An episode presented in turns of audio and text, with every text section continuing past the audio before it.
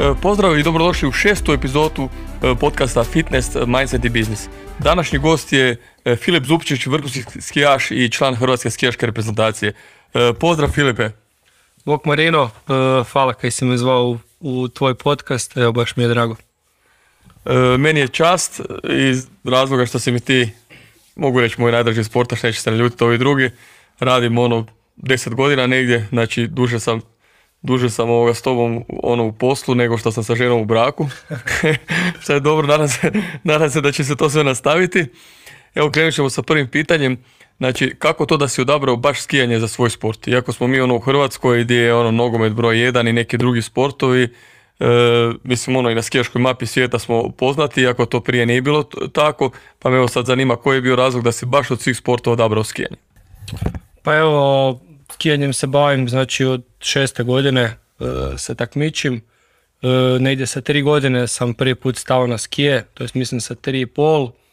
Uglavnom, e, moja mama je bila skijašica u, znači, u našoj bivšoj zemlji Jugoslaviji, tako da i od tud dolazi skijanje, tako da me ona u biti stavila prvi put na skije, ona je bila prvi moj ono, učitelj skijanja i uglavnom Vidio sam neku utrku na Sljemenu e, preko starcima da bih htio nastupiti. Sljedeći dan su došli, smo došli gore, e, došao sam na tu utrku, onda sam počeo drami da neću voziti tu utrku jer mi je bilo sram. Uglavnom nagovorili su me, pošto su se morali dići u šesto jutro, ovaj, ajde, ipak vozi, ok. Fulo sam sva vrata na prvoj utrci, tako da nisam se baš snašao. I uglavnom e, radio sam još jednu utrku, taj dan bile su dvije, bio sam negdje solidan, mislim da 16. i 17. I uglavnom e, počeli smo svaki vikend voziti te utrke e, tadašnjeg, ne znam uopće kako se zvao taj hrvatski kup. I uspio sam na kraju sezone dva put završiti na postulju, bio sam drugi i treći.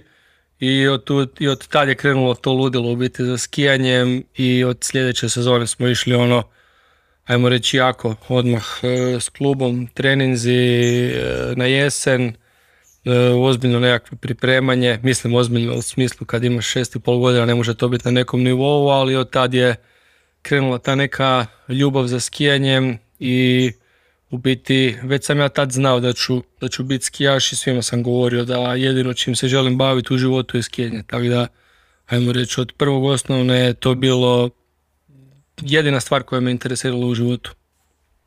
E, pa mislim da je ovo odgovor koji će većina ljudi koji su uspješni ne samo u sportu nego u poslu da, da jednostavno su osjetili tu taj poziv u sebi da se bave time. Ono što ja uporno govorim, znači e, jednog dana čovjek dobije nagrade, zaradi i tako dalje, ali realno prvi osnovni motiv je ljubav. Znači ono što sam rekao, znači Cristiano Ronaldo se sigurno počeo baviti nogometom zato što voli, a ne zato što je e, mislio da će od nogometa kupiti neki super auto, naravno da je to došlo, ali prva je osnovna stvar je ljubav. Još jednu stvar, evo sada shvatite, znači krenulo se sa šest godina, znači Filip se bavi preko 20 godina time da bi se došlo do rezultata, tako da ništa ne ide preko noći, tako da se ne može u pet godina nešto napraviti, znači 20 godina ono, sustavnog i krvog rada. Sad jedno dobro pitanje, znači koje sportove osim skijanja pratiš? Znam da pratiš MMA, da li postoje neki drugi sportovi koje, koje isto, isto voliš pratiti i gledati? Pa što se tiče drugih sportova, pratim da pratim MMA, pratim jer e, dobar sam sa svojim našim e, borcima, pošto su trenirali kod tebe u teretani od početka kada je to sve skrenulo sa Forgijem, tako da sve njih pratim i uvijek ih podučavam i navijam za njih. E, volim nogomet, to je ono Dinamo je od malena isto ovaj to tu ljubav vučem preko, preko svog e, tate. E, tenis volim jako, tako da uglavnom ajmo reći ta tri sporta onak malo, malo više pratim od, od ostalih, ali ono kad krene sezona skijaška, najviše sam u skijanju, iskreno se ne mogu baš previše onak fokusirati na ove druge sportove, ali ali Dinamo pratim ovaj cijelu sezonu. Kad, kad mislim, kad se bilo koja tekma igra uvijek pratim i navijam. Tako da ajmo reći, Dinamo je možda e, još što se tiče mog skijanja neki klub koji onak najintenzivnije pratim. E, sad si mi dao skoro odgovor na treće pitanje. Znači treće pitanje je vatreni si navijač Dinama i često pokažuješ tu ljubav javno. kako to da navijaš za Dinamo, tko ti je omiljen igrač i da li se nerviraš kad Dinamo igra? E, da, evo, kao što sam rekao, isto od e, malena pratim e, i navijam za Dinamo. moj stari je veliki Dinamovac i, i navijač Dinama, tako da ovaj, tu ljubav sam pokupio od njega. Tako da ono, uvijek, uvijek pratim i, i bodirim svoj klub. kaj se tiče igrača, iskreno trenutno nemam nekakvog igrača koji mi je, koji mi je favorit to s kojim je ono omiljeni, možda bi rekao evo Ademio bi možda istaknuo, pošto je kapetanik, pošto uvijek e, možda najviše krvari na terenu, a ja uvijek e, najviše respektiram. Ne kažem da drugi, da drugi ne, ali ono uvijek volim gledati nego ko se, ko se malo, malo više ističe, rekao bi da se on malo više ističe od drugih, tako da uvijek volim više gledat e, općenito sportaše koji, koji, koji daju ono 110% i u trenucima kad ne ide, ono da, da guraju do kraja i pokušavaju maksimalno izvući, tako da uvijek, uvijek respektiram to. E, znači u biti kakav si ti sam sportaš, takve sportaše voliš, to, to je odlično. to, je, to je odlično i logično. E, iako ti raspored gu sa trenizima, ono, natjecanjima i putovanjima, pa znam da ono, nemaš nešto puno slobodnih dana, ali me zanima, vjerojatno zanima i slušatelje, kako provodiš svoj godišnji odmor, kako provodiš svoje slobodne dane? E, što se tiče Mislim, nama je raspored stvarno gust, e, jer mislim, skije, mislim, ko svaki vrhunski sport, to, to je jednostavno ciklus koji traje onak, to je jedan za veliki, za, veliki začarani krug koji, koji u biti ja ne gledam da ikad, da ikad prestaje. Tako da e, volim nakon sezone si uzet, e, ovisi koliko uspijem uhvatiti jer, jer je uvijek taj proljetni dio trening, priprema skijeških jako dobar za sljedeću sezonu, ali uvijek si volim uzeti neko kraće vrijeme iza sezone za sebe, onak da se resetiram i da, i da malo ono, stavim mozak na pašu jer sam na kraju sezone rekao bi više nek eh, onak prazan i emotivno i, i cijeli onak fizički, tako da mi treba malo da napunim eh, baterije, a neki glavni godišnji si onak uzmem sredinom sedmog mjeseca gdje onak s ekipom odem malo na more, e, nekakvo jedrenje ili tak nešto i volim, e, volim e, kitesurfing, tako da, tako da ja volim iskoristiti e, što više vremena mogu za taj kitesurfing, ali uglavnom uvijek puše vjetar kad smo na nekim pripremama, tako da me to malo, malo frustrira, ali, ali uhvatim vremena. Evo opet si mi skoro dao odgovor na sljedeće pitanje. Čitamo se. Za aktivnosti koje još volim. Jedan od hobija ti je surfing, ovo što smo već rekli. Kako to da se počeo time baviti, koliko si dobar u tome? Da li jednog dana možemo očekivati da će se možda natjecati u tome? A to teško ovaj, da ću se moći natjecati u tome jer, jer kažem ono, uhvatim prosjeku možda deset dana, čak ne bih rekao u prosjeku, maksimalno uspijem nek, neku tu proljetnu ljetnu sezonu uhvatiti desetak dana, jer e, kao što sam rekao često kad imam slobodnog vremena, ovaj, onda ne puše vjetara, kad sam na nekim pripremama ili kad smo na nekakvim glečerima, onda, onda nažalost ima vjetra, ali e, što se tiče kitesurfinga, odličan sport, e, našao sam si još, ne, još jedan dodatan adrenalin, skijanje, pošto je skijanje sport gdje si onak, e, ajmo reći, e, onak sam si možeš uživat na stazi da te niko ne gnjavi, onak kad, kad se skijaš za sebe, to ću reći, kad treniraš to je druga stvar, ali ono kad si ne znam na brdu, ideš se skijat za sebe po nekakvoj lijepoj stazi ili po šumi i onak gledaš ispred sebe u nekakav, kaznom, u prazno i uživaš u tom skijanju. Tak isto možeš na kajtanju. Imaš, imaš kajt, dasku na, na nogama i juriš po moru i onak jednostavno možeš onak o ničem razmišljati, imaš onak totalno uživancija i fora sport jer možeš, jer možeš skakat dosta visoko, ovaj, tako da tu ide taj adrenalin. E, međutim, meni treba još jako, jako puno ovaj, dana na vodi da bi uspio doći do nekog levela do kojeg bi ja htio doći, ali jednog dana kad završim skešku karijeru imat ću puno više vremena za kajtanje. Ali, ali voliš i brze aute, tako da to ti isto adrenalin. Pa volim, da, volim, volim i, volim i brzu, brzu vožnju. A mislim, ja volim sve kaj ima veze sa adrenalinom, da se razumijemo, volim, ne znam, bungee jumping, volim skakat sa stijena, visokih umore, e, ono, salta, kaznem, salto i pol, čak sam i uspio dupli salto prošle godine, tako da sve je vezano za adrenalin me onak e, napaljuje bi rekao, ali opet sve treba biti u nekim granicama normale, pošto je skijanje broj jedan stvar koju radim i uvijek je e, ono, kako da kažem, sranje da se ne ozlijediš, ne, s oproštenjem, tako da treba ovaj, treba paziti jer, e, jer jedna mala glupost može, ne znam, donijeti dva mjeseca nekakve rehabilitacije u periodu gdje to ne bi smio imati. E, znači u biti voliš adrenalin, međutim opet imaš kontrolu što je jako bitno. Neke ljude to malo ponese šta nije... Treba imati kontrolu si mislim, profesionalni vrhunski sportaš to, e, to samo ovaj, ne znam, sportaži koji nisu pametni ovaj, ne razmišljaju o tome jer opet e, neki, mislim, ljudi ulažu novce u tebe da, da se skijaš, a ne da, da se slomiš na nekoj gluposti sa strane. Mislim, sve ću pokucati u drvo da se meni ne dogodi neka glupost, ali, ali opet velim, glupo je da si doma e, zatvoren u četiri zida kad imaš e, slobodno vrijeme, ali opet treba i razmišljati. Da, u biti imaš odgovornost ne samo prema sebi, nego prema cijelom svom timu, prema ljudima, prema savezu, prema fanovima i prema svemu, tako da je to normalno, treba biti odgovoran.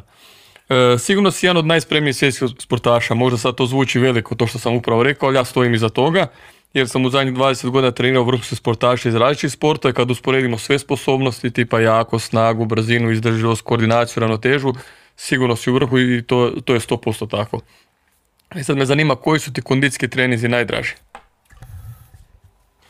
Pa je, to mi je, to mi je drago čut e, da sam jedan od spremnih sportaša, kod skijaša bi se usudio reći da sam sigurno, da sigurno jesam u top 3. Ovaj, e, e, tako da, mislim, što se tiče te kondicijske pripreme, to je kod nas u skijanju užasno bitan element jer je e, sam po sebi jako težak sport, je i vještina, što opet e, se možeš i na to izvući ako nisi dovoljno kondicijski spreman, ali kondicijska sprema uvijek presudi u zadnjih 10 sekundi utrke. E, što se tiče samih treninga, pa najviše volim raditi treninge oko, oko utega, znači ono weightlifting i šta ja znam, powerlifting, to mi je, to mi je onak e, fora i to volim raditi.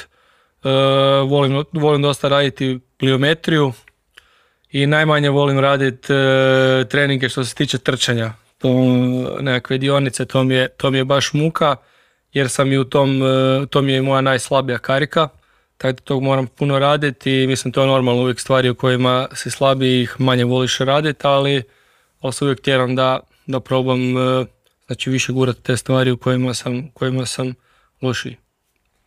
E, znači, znači u pravilu, naravno, stvari koje voliš, u kojima si dobar treba podići, ali treba i ove stvari u kojima si lošiji možda čovjek nema toliko volje, ali treba ih gurati. Mislim da, da si izdrživost strašno popravio. Mislim, ono, što se tiče eksplozivnosti i snage, to su neke enormne stvari koje radiš, ali izdrživost je na vrlo, vrlo visokom nivou. Naravno da ti želiš još više, da nisi nikad zadovoljan, šta je i bitno, ali si jako podigao sve, tako da, ono, ne, ne, ne znam šta bi izdvojio ovoga, ovo ti je ekstra, ekstra dobro i ovo je, ovo ekstra. A slažem se, ali ono, uvijek može bolje. Može bolje jer si uvijek u nečem malo lošiji od nečeg drugog. Tako da ono, uvijek, ja sam perfekcionist i, i kad sam prvi na trci uvijek nađem segment staze gdje sam bio lošiji od nekog. Mislim, u globalu teško, teško možeš, e, mislim to je eventualno Hirscher znao raditi da ima sve segmente staze najbrže taj dan. Ali tipa ja gledam po sebi i nekad sam na nekom dijelu staze, ne znam, treći, na dva dijela staze prvi, a na jednom dijelu staze deseti sad, a na kraju pobjediš, ne. Tako da onda si ljut zašto si na ovom segmentu staze bio deseti, ne. Tako da ja uvijek težim ka savršenstvu. Da, to je ono što je, što je jako bitno, ne da samo takmičiš sa drugima, nego sa sobom. To je ono što je, što je u biti možda i najveća neka unutarnja motivacija. Jedno zanimljivo pitanje, to vjerojatno zanima slušatelje dosta, da li imaš neki posebni ritual na dan utrke? Da li radiš neku posebnu pripremu ili trening dan ranije ili na sam dan utrke? E, ono, da li jednostavno nešto što ti odgovara ili to ovisi od utrke do utrke ili imaš nešto što voliš ponoviti od spavanja, doručka, ne znam, nekog razgibavanja ili da rani nekog treninga. Mislim, radili smo neke stvari ono, prije pa smo malo mijenjali, pa me sad zanima šta to, šta to imaš ti šta radiš. Pa evo zadnjih ovak par godina sam nekakvu dosta dobru rutinu ušao što se tiče tih ne, ne znam, dan ili dva prije utrke. E, uglavnom ako se dobro osjećam dan prije utrke, onda manje skijam i popodne radim nešto stvarno lagano. E, čak, čak sam znao i sad e, otpeljati bicikla, onak tipa 20 minuta i samo se istegnu dobro. Znači ono totalno, kad to, to baš volim kad sam u formi i kad, i kad stvarno se osjećam onak odmorno i moćno. E, kad se osjećam malo slabije i umorno, onda volim napraviti nekakav podržaj dan prije utrke, što se tiče nekakvih možda kratkih šprinteva i skokova i to me onak podigne na dan utrke i onda sam bolji. E, tako da u biti volim sam procijeniti e, šta ću napraviti dan prije utrke, ali uglavnom e, više ne silim. Znači, i ako se osjećam umorno, odskijam maksimalno 3-4 runde treninga, e, dobar odmor i onda velim ili, ili totalno lagana kondicija ili možda malo, malo jača kondicija. E, što se tiče klope, volim se uvijek najest na večer, dan prije utrke i to mi paše. Normalno spavanje u 9, koliko se uhvati sna, čak me i to ne smeta previše, jak znao sam je loše spava dan prije trke, nema veze. Imam već dovoljno godina i u najjačim sam godinama da mm, jedan dan mm, možda malo ako je nervoza neće ti, neće ti se ništa dogoditi.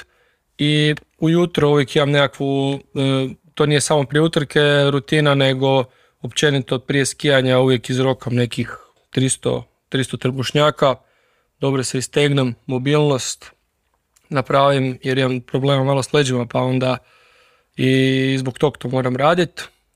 Užasno se dobro na jedan dan, na ujutro prije trke, to sam skužio da mi je užasno pomoglo jer, jer sam prije i malo jeo prije trke, onda bi bio dosta slabo bi se osjećao za utrku. Ne znam, tako da sam u biti skužio da moram puno jest.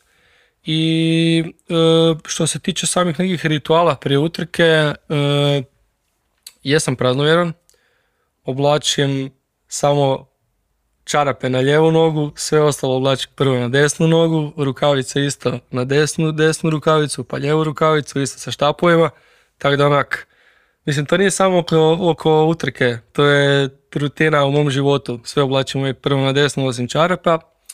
I šta ja znam, imam nekakve još svoje gluposti koje radim prije, prije utrka, ali to je sve u nekim granicama normale da je uvijek izvedivo, nemam nekakve ono sad E, rituale kako je Goran znao ima da mora gledati letavi se prije ili prije veća ili tako. Ili parkirati na isto mjesto pa podizati auto prije finala i to. E, to, to, to još, još nisam u takav ekstrem otišao, ali, ali da, je, da jesam praznovjeren, jesam. Tako da ono, mislim da sam čak jednu cijelu sezonu skijao istinčana pa me nosio istu dolčevitu i onda sam se toliko jedan put uznojio između dva laufa presvukao dolčevitu uspio pobijediti taj dan i onda sam malo ono, uspio, uspio ovaj, razbiti to prazno je, kak bi rekao.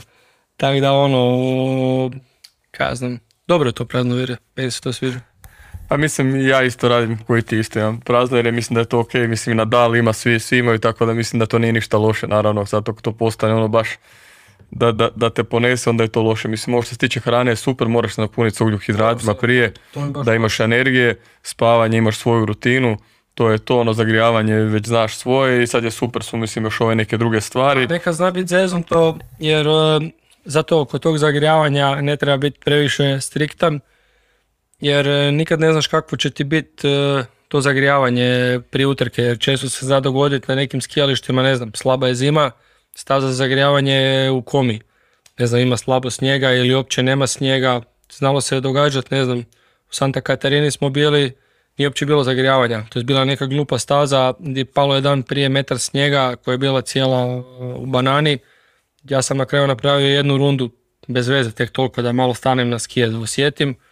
Otišao u hotel, presvukao se u stvari za trening i napravio sam s bučicama zagrijavanje u hotelu nazad se obukao u skijašku i otišao za trku. Tako da ono, u biti, e, što se tiče tog zagrijavanja skijaškog dijela, koje je u biti možda nama najbitnije, ne smiješ biti e, oko toga toliko, kazam, striktan da mora biti uvijek savršeno, jer ti nikad neće biti savršeno.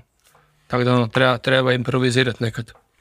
Da, sad postoji problem što skijanje za različito od drugih sporta, ono igraš košarku, rukomet u dvorani pa je parket, znaš da je parket, a na skijanju se teren može mijenjati. Ali ovo što je bitno što si rekao, da sam osjećaš, ja kažem kod vrhunskih sportaša, oni sami moraju osjetiti šta treba, ne da sad radiš u petak uvijek skokove, a taj dan ne osjećaš skokove, tako da nema smisla, to stvarno mora biti, mora biti odluka. A obično recimo i kod tenisa, recimo i kod skijanja, ono ne znaš kad ćeš startati, kad će početi meč, tako da je teško tempirati, jer ono ako nemaš, imaš neki drugi startni broj pa se nešto oduži, pa se nešto stane, pa neko možda izleti na stazi, svašta se nešto može desiti. Meni se prošle godine Tommy Ford potrgo, znači jedan broj prije mene, dečko je nažalost spao, cijeli se strgo, bio je start top, ne znam, na kraju pola sata. Ja sam doslovno trebao startat, bio sam ono, znači totalno unutra, čak sam mislim već prebacio štapove preko i ovaj me zaustavio gore na startu ja sam ne znam, prvo sam čekao dvije, tri minute, onda kad sam skužio da, da helikopter dolazi sam izašao van iz skija, otišao se ponovno obuć,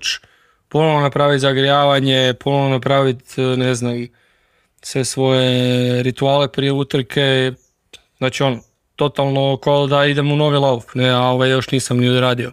Tako da ono, i taj dan u biti sam, sam sebi ono uspio dokazati neke stvari da sam u biti stvarno vrhunski i dobar jer sam uspio ono, dečko se prije mene slomio, završio, ne znam, ne znam da li završio na intenzivno ili nije, nije bio dobro, upravljao se, ne znam, devet mjeseci i uspio sam taj dan završiti na postolju, tako da ovaj, trebaju u takvim situacijama ostati miran u glavini. E, znači morate biti spremni na sve, znači vrhunski sport puno, puno iznenađenja nosi, tako da nije samo stvarni kondicije, ni samo skijanja, tehnike i taktike, moraš biti i mentalno spreman i imati iskustvo i sve.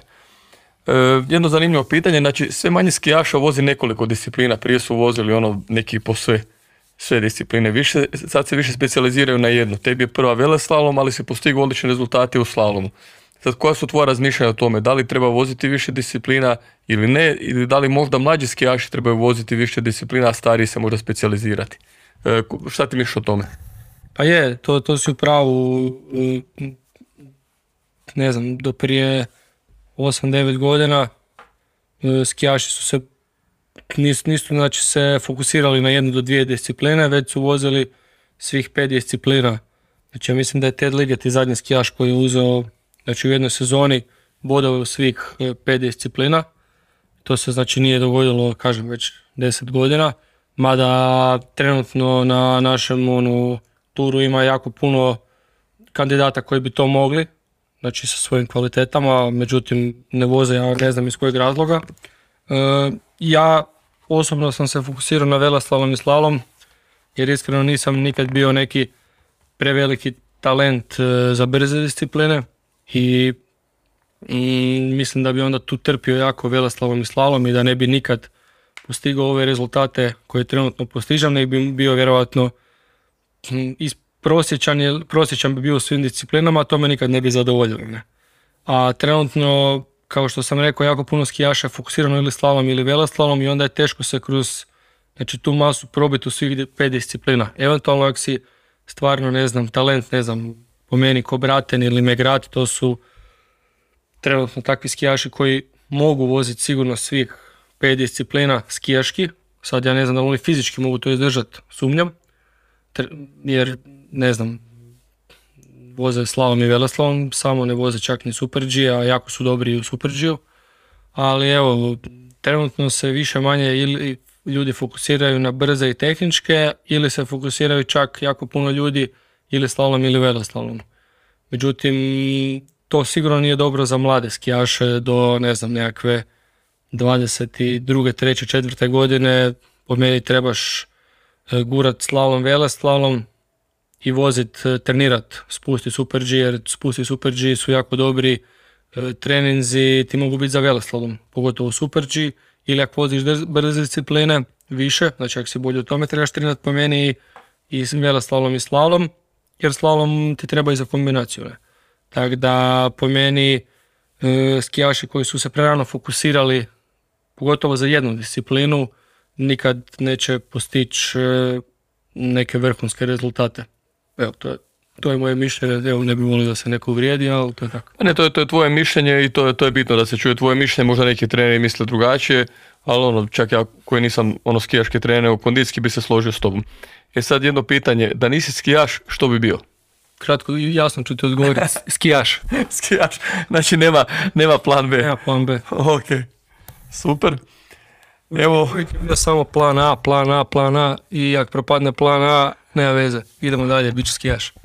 eto, ovoga, to- znači, to je to. Znači, ko što kažu u, u jednoj priči, zapalili smo brodove, znači nema, nema povratka natrag. E, jedno pitanje koje je bitno ono, za, za, za sve sportaše, pogotovo za ove mlađe, koliko je prehrana i spavanje bitno za vrhunski sport i vrhunske rezultate? Koliko se ti pridržavaš svega? Pa mislim da su prehrana i spavanje užasno, užasno bitne stvari u vrhunskom sportu, pogotovo kad si ono, klinac, po meni od, to jest više spavanje. E, za starije je prehrana bitnija, ali kad si klinac, po meni je spavanje jako bitno i tu se jako puno mladih sportaša se tu ne pridržava i ide po meni jako kasno spavati i onda nažalost nisu na nivou.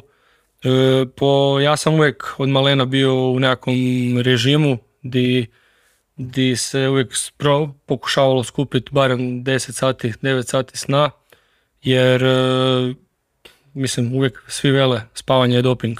Ti se kroz spavanje najbolje možeš regenerirati i ako si u teškim treninzima jedino te spavanje i prehrana mogu po meni izvući i dovesti na neki, na neki, na neki nivo. Tako da E, mi smo stvarno odrasli u jednom dobrom sistemu gdje su nas treneri dobro kontrolirali, gdje smo išli uvijek spavati na vrijeme i uvijek je bio, ne znam, devet na večer je bio neki, ajmo reći, e, deadline kad se mogu ići spavat. Meni je jasno kod nekih sportova da, da se oni e, održavaju na večer pa, pa se ide spavat e, kasnije. Što se tiče prehrane, pokušavam pravilno jest, znači da uvijek nije da, nije da sam sad bolesnik da, da ne jedem slatko, da, da ne jedem kolače, jer ja volim jest slatko i volim jest kolače, ali, ali uvijek e, je to u, mjeri, e, pokušavam uvijek ujesti dovoljno ugljikohidrata i proteina, e, znači kroz prehranu i naravno uzimam još i e, proteine u prahu kad su ove kondicijske pripreme i jedan, čak sam jedan period e, svoje karijere i bio na bezglutenskoj prehrani e, gdje sam, gdje sam u biti skužio da mi toliko gluten ne smeta, nego mi smeta dosta mlijeko. E, čak bih rekao samo mlijeko, ne sad mliječni proizvodi tipa jogurt, jogurt mi ne smeta, ali mi mlijeko baš jako smeta i tu sam bio napuhnut, tako da sam u biti izbacio mlijeko, ne pijem mlijeko već e, mislim da šest godina, nisam popio kap mlijeka. I na toj glutenskoj, bezglutenskoj prehrani sam se, ajmo reći, ok sam se osjećao, ali se nisam psihički dobro osjećao jer nisam mogao, ne znam, dođemo negdje u hotel, ne znam, užasno sam, ne znam, potrošen jer smo, ne znam, usred sezone smo i htio bi pojesti neki kolač koji je dobar i sad ga ne mogu pojesti. Te sezone sam se stvarno pridržavao i to me malo onak, e, ajmo reći, nerviralo, a nisam u biti vidio neki benefit od te bezglutenske prehrane, tako da sam u biti na kraju te sezone počeo normalno jest, ali, ali stvarno sam od tad e, počeo onak dosta paziti da, da jedem dovoljno ugljikohidrata, da dovoljno proteina unosim, da jedem puno povrća, puno ovih mahunarki, tako da ono, pazim stvarno što se tiče prehrane, da, da unesem što kvalitetnije u sebe.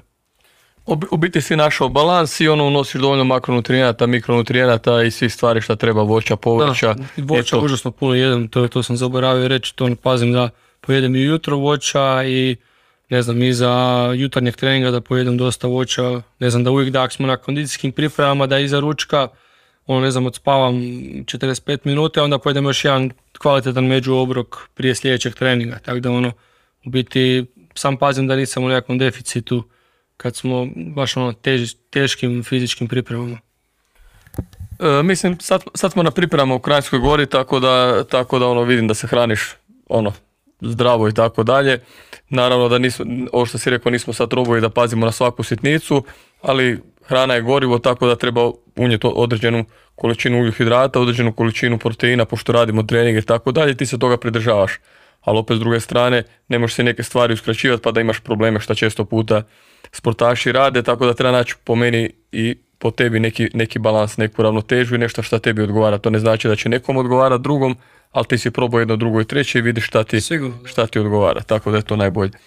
E, jedno pitanje što si već odgovorio, e, ali ovoga, ovo sad me zanima i za skijanje. Da li ima neka vrsta treninga i vježbi koju ne voliš? Rekao si za kondiciju da ne voliš trčanje, dionice, iako si dobar ovo 400, 200, 100, tu, tu si odličan, možda ono ne voliš neka duga kontinuirana trčanja i tako dalje s nekim promjenama ritma i to.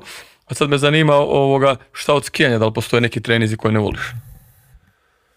E, pa kazam, kod skijanja, iskreno, sve što se tiče skijanja, volim. Mislim, evo, iskreno, kad sam bio klinac, nisam baš volio kad smo s demonstratorom znali raditi, to mi je znalo biti dosadno, ali sam znao da je to potrebno da, mm, znači, da tehniku što bolje uspiješ, e, znači dovesti na neki vrhunski nivo. To mi je uvijek bilo nekak dosadno i monotono, e, ali općenito što se tiče e, treninga i skijaških treninga, sve mi bude zanimljivo. Znam je nekad biti malo pun kufer slaloma kad ga puno treniramo, to, to nekad zna biti ovaj, dosadno, ali znam da je meni slalom možda malo slabija disciplina, pa onda i trebamo možda malo više drilat, tog slaloma, tako da zna nekad to malo biti onak za glavu teško, ali sve je dio treninga i sve to radiš za cilj jedan, tako da jednostavno bilo bi glupo da nije teško i bilo bi dosadno da, da je uvijek sve zanimljivo. E, sljedeće pitanje, znači što misliš koja je razlika između vrhunskih sportaša i onih koji su još više iza toga? Nedavno si pokazivao snimke utrke od Bode Millera pa si baš rekao da on na primjer posebna kategorija, ono kad si ti impresioniran s njime onda, mi je jasno, mislim lako kad je impresionira neko ko je samo navijač koji to ne razumije, ali ti koji razumiješ si bio impresioniran. E, koga bi još stavio tu kategoriju e, od skijaša i koga bi stavio drugih sportaša u tu neku posebnu kategoriju, znači vrhunski sportaši i neki koji su napravili još više? Pa je da, to, to je baš, baš si dobro pitanje ovaj, sad potego jer, jer ono uvijek je glupo trpati u, isti koš sve sportaše. Jer e, stvarno, stvarno ima u vrhunskom sportu sportaša koji se još odvajaju možda i dva levela iznad tih nekih koji se isto nazivaju vrhunskim sportašima. Tako da, evo, da, pričali smo baš to za Body Millera, kak je on bio ono, jedna ikona skijanja koja se nikad neće zaboraviti čovjek koji je pobjedio svih pet disciplina u karijeri, e, znači po meni jedan od najvećih e, skijaša ikad.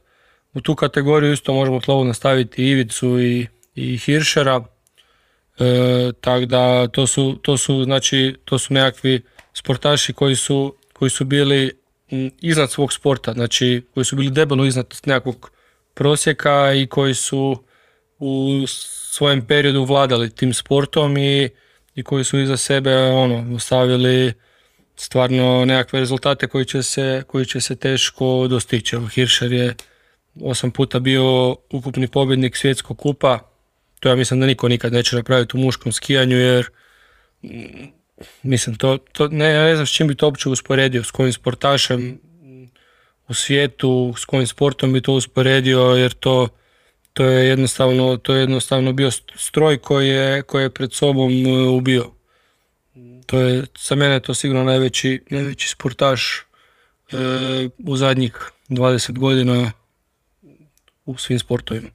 Što se tiče drugih sportaša, sigurno od naših bi tu stavio braću Sinkoviće, e, s njima sam i trenirao i kod tebe u teretani kad, kad su se kod tebe pripremali, tako da smo ono jedno vrijeme dosta zajedno trenirali i, i dosta sam od njih onak, ajmo reći, e, ajmo reći, ja sam tad bio klinac, pa sam se, pa sam se ganjao s njima i dosta su me oni, znači, vukli. To bi rekao na trenizima kad smo znali zajedno raditi. I to su isto dva, e, dva sportaša koji su, znači, skromni, a svjetski šampioni su. I to je stvarno nešto što, što cijenim i što mi se jako ovaj, kod njih dopada jer oni su sigurno za mene isto dva, jedna od najvećih e, naših sportaša, ne samo današnjice, nego i zadnjih 10 godina, 15, koliko su već oni u svijetu veslanja. I sad kad vidiš da su oni u dvije discipline ovaj, e, na samom vrhu, ne na samom vrhu, nego da su osvojili zlatne medalje na olimpijadima i, i svjetska, su, jesu svi svjetski prvaci su, da. Tako da to je, to je nešto fascinantno i to je stvarno nešto šta bi im, šta, ono, skidao bi kapu. I što se tiče spremnosti, moramo i Damira Martina spomenuti, on je isto ovaj, čak po nekakvim sam vidio u ovim člancima naj, najspremniji sportaš na svijetu po nekim testiranjima i to isto nije nemoguće jer sam ga vidio par navrata kako trenira kad smo bili mi u Šladmingu e, na svjetskom kupu, oni su dolazili gore na ovo skiješko trčanje pa je par dana tam trenirao u teretani i stvarno ono Mislim, ja sam stvarno evo, kondicijski stvarno spreman i onda kad vidim tak nekog da je još ono za neke stvari još jači, uvijek mi je ono kak, kak je to moguće, uvijek je neko u nečem mora biti malo bolji. Znači u biti respekt prema njima. Uvijek respekt, da. Ne, ja uvijek imam respekt kad je neko, kad je neko još u nečem malo bolji, meni je to ono, još mi da motivacija, znači još se može, još se može to nagurat malo bolje. Evo jedno pitanje koje se nadovezuje na ovo, da li imaš e, nekog sportaša ili neku osobu koja te posebno, koja te posebno motivira, koja ti je uzor? Pa evo iskreno u sportu nisam imao nikad nikakvog, e, nikakvog uzora, nisam imao nikak e, ko me motivirao i kog sam gledao ko, ko neko ko mi je dao nekakvu snagu to nisam veo nikad nikog. I meni je iskreno mi je najveći, najveći pomoć u životu mi je bio moj stari što se tiče tih nekakvih, ono, kad mi je teško da me neko pogura. Tako da ono, njemu, njemu uvijek e, respekt i skidam kapu za to jer me on najbolje poznaje i jer sam ja uvijek e, htio biti taj da budem klincima jednog dana uzor, da ja budem taj kojeg će ljudi gledati, da ljudi, ne znam, to jest mladi športaši da, da hoće biti koja. Tako da ono, nisam, naravno, divim se, na, rekao sam već kojim sportašima i, i to je jednostavno tak jer su postigli takve uspjehe, ali nikad nisam htio biti ko neki sportaš, već sam htio da Filip Zupčić bude mm, broj jedan i još uvijek radimo na tome. Radimo na tome i to će se desiti. Evo, ukratko si već krenuo odgovor na sljedeće pitanje. Znači, posebnu podršku imaš od obitelji, znači od Tamare, Jasne od Cicija. Pa sad me zanima koliko ti oni pomažu u tom tvom sportskom putu i koliko su ti pomogli do sad. Pa evo, što se tiče moje, moje obitelji, oni su uz mene, e, to jest mama i tata su uz nas bili, uz mene i Tamaru cijelu našu karijeru, jer je i Tamara bila izvrsna skijašica do neke svoje 16. godine, e, međutim ona je odlučila E, mislim, skijala se ona još i do 18. godine, ali tad više nisu rezultati bili na nivou, nažalost. Međutim, išla je nekim svojim drugim putem gdje je završila fakultet i gdje je završila i master na kraju i, i ona je isto u, svojoj karijeri uspješna. međutim, trenutno pomaže u mom timu je kao pomoćni trener, tako da sad sa mnom radi. E, moj stari je cijelu moju karijeru sa mnom, znači od e, kad smo se krenuli baviti time su i mama i tata uključeni, tata je doslovno uključen da, da putuje sa mnom, mama je tu uvijek podrška.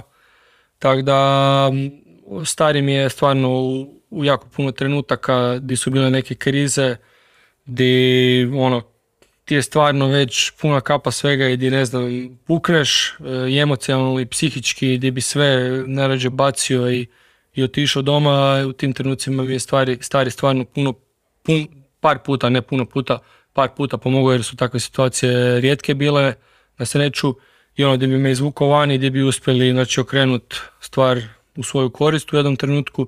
Tako da ono, bez, bez obitelji teško bi ja dogurao tu gdje sam. Znači jednostavno puno, puno sportaša koji su nešto napravili nije samo, nije samo da su bili sami u tome nego veliku žrtvu i obitelj imala i naravno veliku pomoć davala tako da ono svi projekti i svi ljudi koji su uspješni trebalo je puno godina kao smo rekli Filip ono preko 20 godina da bi došao do toga gdje je sad još ga čeka jako puno ali naravno i obitelji cijela koja se fokusira na to. Jedno zadnje pitanje koje je jako bitno jer ima težinu kad ide od Filipa odgovor. Znači što bi poručio i savjetovao mladim sportašima koji sanjaju o tome da jednog dana postanu vrhunski sportaši? E, pa da, ovo je, biti, ovo je biti možda najteže pitanje jer uvijek ljudi se misle da je uvijek najlakše da to odgovori na to pitanje, ali totalno je teško jer, jer e, jedno je ako ti to stvarno želiš, jer ti to stvarno misliš, jer ja kad sam to rekao da želim postati skijaš. Mene su to pitali u školi. Su nas sve pitali šta želite biti kad, kad narastete. Čim se želite baviti? Svako u školi je rekao svoju neku stvar, doktor, glumac, ovo ono, ja sam rekao da želim biti skijaš. Pa mi onda učiteljica pitala, ne, ne, ali čim bi se htio baviti? Pa ja kažem, htio bi se skijanjem baviti. Njima to nije bilo jasno evo ja se trenut, ja se još uvijek bavim skijanjem i bavit ću se ko zna još koliko godina. Tako da jednostavno, ako stvarno imaš neki cilj, ako stvarno imaš želju i motivaciju, onda su ti samo ti je, samo ti je nebo granica. Tako da jednostavno e, to čim se želiš baviti, ja ne govorim ovo za sport, bilo šta u životu. Samo moraš to voliti, moraš to htjeti, moraš to živjeti i jednog dana ćeš sigurno, možda nećeš biti najbolji u tome, ali ćeš biti u tih 1% najboljih ljudi na svijetu u tome što si se zacrtao. I sve na kraju krajeva na broju ponavljanja, to si mi ti rekao još prije 10 godina kad sam došao kod tebe u teretanu, moraš samo biti uporan ko mazga i tupit po svome i jednog dana ćeš doći. Možda ćeš ići malo okolnim putem, ali ako si uporan i još bitnije ako si dosljedan, doći ćeš do tamo. Čak je bitnije da si dosljedan, da ideš uvijek nekakvim istim putem. Velim, može biti malo duži, ali nema veze, na kraju ćeš ti doći tamo gdje si zacrtao. Evo, to je to.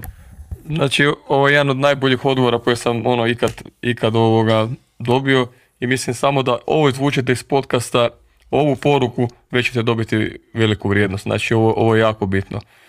Znači, hvala Filipu što je bio gost u ovoj emisiji podcasta. E, za sve vas molim da jednostavno ako vam se sviđa ovaj podcast da proširite dalje, znači da šerate ovaj podcast jer cilj ovog podcasta je da jednostavno damo određenu vrijednost drugim ljudima, da mi dođu ljudi koji su napravili uspjeh, koji imaju neku e, ne samo sportske rezultate, nego neku životnu vrijednost i neku vrijednost koju, e, koju kad podijele sa drugima mogu promijeniti drugima život. Ja mislim da Filip sa ovim svojim objašnjenjem šta on radi da bi bio vrhunski s ovim porukama, da će sigurno doprinijeti da neko, do nekoga dođe glas, da neko si promijeni život, dalje to u nekom poslu, dalje to u nekom sportu, ali da će se izvući iz ovog vrijednost. Znači, ovaj podcast nije radi profita, znači ne zarađuje se, on je besplatan i cilj samo ovog podcasta je da što više ljudi vidi podcast i što više ljudi dobije poruku. Hvala vam i slušajte sljedeći podcast.